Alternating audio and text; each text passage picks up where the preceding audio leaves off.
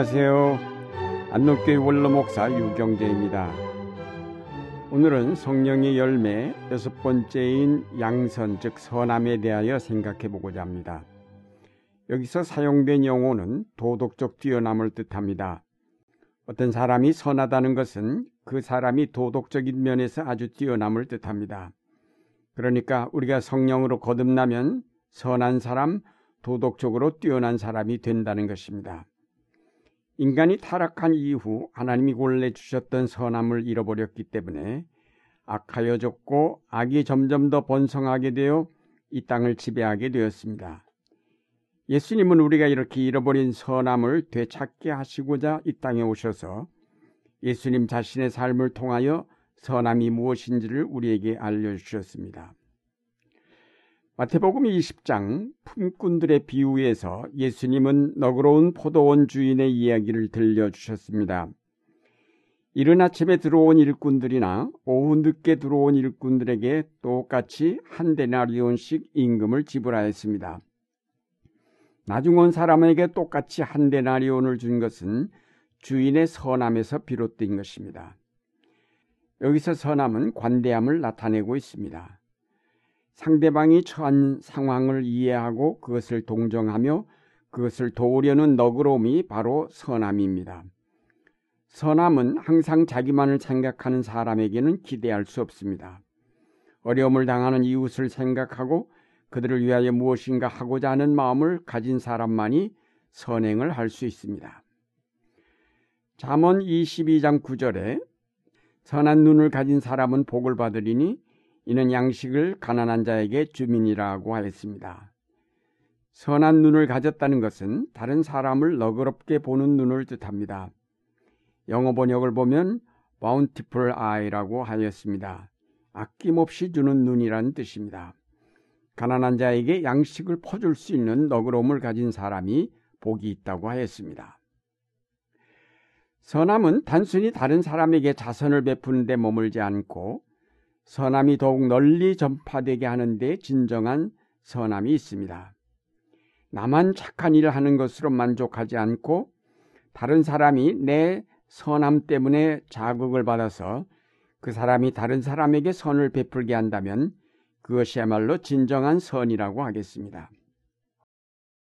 선함이 그 마음 속에 머물지 않고 그것이 행동으로 나타날 때에 그 선함은 곧 다른 사람에게로 전달될 수 있습니다. 선함은 사람을 감동케 하여 그 사람 속에 잠들고 있던 선함을 일깨웁니다.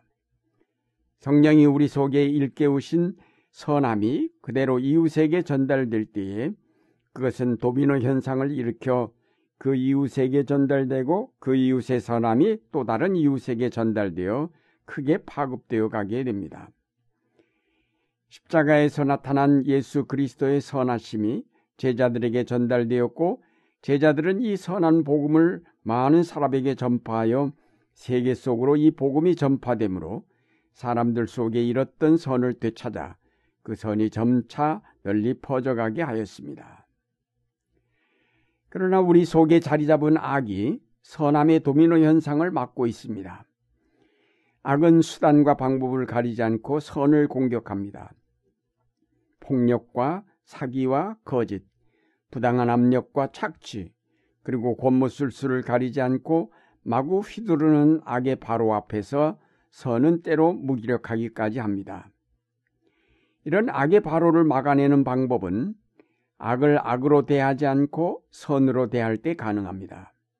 그래서 예수님은 우리에게 너희 원수를 사랑하여 너희를 핍박하는 자를 위하여 기도하라고 하셨고 악한 사람에게 맞서지 말아라. 누가 내 오른쪽 뺨을 치거든 왼쪽 뺨마저 돌려대라고 하셨습니다. 결국 예수님 자신이 그 악의 세력으로 말미암아 십자가에 달려 돌아가셨습니다. 십자가에 달리신 예수께서 자기를 십자가에 못 박는 자들을 위하여 기도하셨습니다. 아버지, 저 사람들을 용서하여 주십시오. 저 사람들은 자기네가 무슨 일을 하는지 알지 못합니다. 예수님의 십자가는 악을 선으로 바꾸는 결정적인 전환점이 되었습니다. 그러나 악을 선으로 정복하고 승리한다는 것은 십자가를 지는 것만큼의 인내와 고통이 따름을 뜻합니다. 그러나 예수 그리스도께서 이 십자가를 견디셨기에 악을 선으로 정복하는 역사가 가능하게 되었습니다. 우리가 단순하게 다른 사람에게 자선을 베푸는 것을 선행이라고 한다면 그것은 그렇게 어려운 일이 아닙니다. 문제는 폭력적으로 혹은 더 비열한 방법으로 달려드는 악을 어떻게 막아내며 그것을 어떻게 극복하느냐입니다. 나를 괴롭힌 원수에게 선을 베푸는 일, 이는 이로 눈은 눈으로 갚지 않고 오히려 악을 선으로 대하는 일은 결코 간단한 일도 쉬운 일도 아닙니다. 결국 성령께서 가져오시는 하늘의 능력이 아니고서는 선함이 진정한 선함으로 남기 어렵습니다. 그런 의미에서 선함은 단순한 도덕적 선함이 아니라 인내와 놀라운 능력을 동반한 성령의 열매로서의 선함이어야 합니다. 미국의 흑인 민권 운동가였던 마틴 루터 킹 목사는 30대 흑인 목사로서 흑인 민권 운동에 앞장섰던 분입니다. 그가 몽고메리시 한 흑인 침례교회 목사로 부임해 갔을 때에 그 도시에서 발생한 버스 승차 차별대우 철폐운동 지도자로 나서게 되었습니다. 이 운동은 차별대우가 없어질 때까지 그 도시의 모든 흑인이 버스 승차를 거부하는 운동이었습니다. 이 운동은 1년 동안 계속됐는데 킹 목사는 그동안 백인들로부터 수 없는 협박 전화를 받았습니다. 한 번은 그의 집에 백인이 던진 폭탄이 폭발하였습니다. 흥분한 흑인 군중이 제각기 흉기를 들고 이것으로 모여들었습니다. 경찰들도 수습할 수 없을 만큼 많은 군중이었고 이들은 극도로 흥분하여 조금만 건드리면 곧 폭동으로 발전할 직전에 있었습니다. 이때 킹 목사가 군중 앞에 나서서 말했습니다. 여러분 중에 흉기를 가지신 분이 계시면 그것이 원래 있던 곳에 가만히 갖다 두십시오.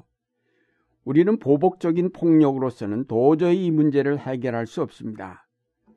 우리는 폭력을 비폭력으로 맞아들여야만 합니다. 예수께서 하신 말씀 기억하십시오. 칼을 쓰는 자는 칼로 망한다고 하셨습니다. 우리는 백인 형제들이 우리에게 어떤 짓을 하든지 그들을 사랑하지 않으면 안 됩니다. 예수님께서는 여러 세기 동안에 걸쳐 메아리처럼 울려 퍼지는 음성으로 지금도 외치고 계십니다. 너희 원수를 사랑하며 너희를 저주하는 자를 위하여 축복하며 너희를 모욕하는 자를 위하여 기도하라. 우리는 이것을 기준 삼아 살지 않으면 안 됩니다. 우리는 증오를 사랑으로 맞아야만 합니다. 자, 여러분, 이 찬연한 신앙과 빛나는 확증을 가지고 이제는 모두들 집으로 돌아가 주십시오. 킹 목사님의 말이 끝나자 군중은 큰 소리로 아멘이라고 응답하였습니다. 폭력을 폭력으로 맞섰더라면 몽고메리의 흑인 민권 운동은 수포로 돌아갔을 것입니다. 그러나 폭력을 비폭력으로 대함으로 마침내 찬란한 승리의 역사를 기록할 수 있었습니다. 사도 바울이 선함을 성령의 열매에 포함시킨 이유가 바로 악을 참아내며 이길 수 있는 능력으로서의 선함을 뜻하였기 때문입니다. 악을 끝까지 견디며 선함을 지켜낼 수 있는 것은 성령의 능력으로만 가능합니다. 사랑하는 여러분, 하나님께서 성자 예수 그리스도와 성령을 통하여 이미 여러분 속에 선한 마음을 주셨습니다. 이제 그 선함을 따라 행동하십시오.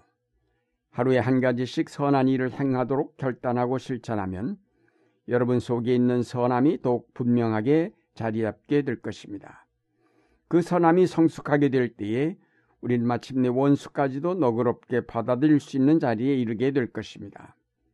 또한 여러분의 선함을 따라 행하는 친절과 봉사와 헌신이 다른 사람의 선함을 자극하여 선함이 점점 더 퍼져나가게 될 것입니다. 이제 성령의 열매인 선함이 여러분 속에서 자라나 뛰어난 도덕성을 갖춤으로 하나님의 뜻을 이루어가는 여러분이 되시기를 바랍니다.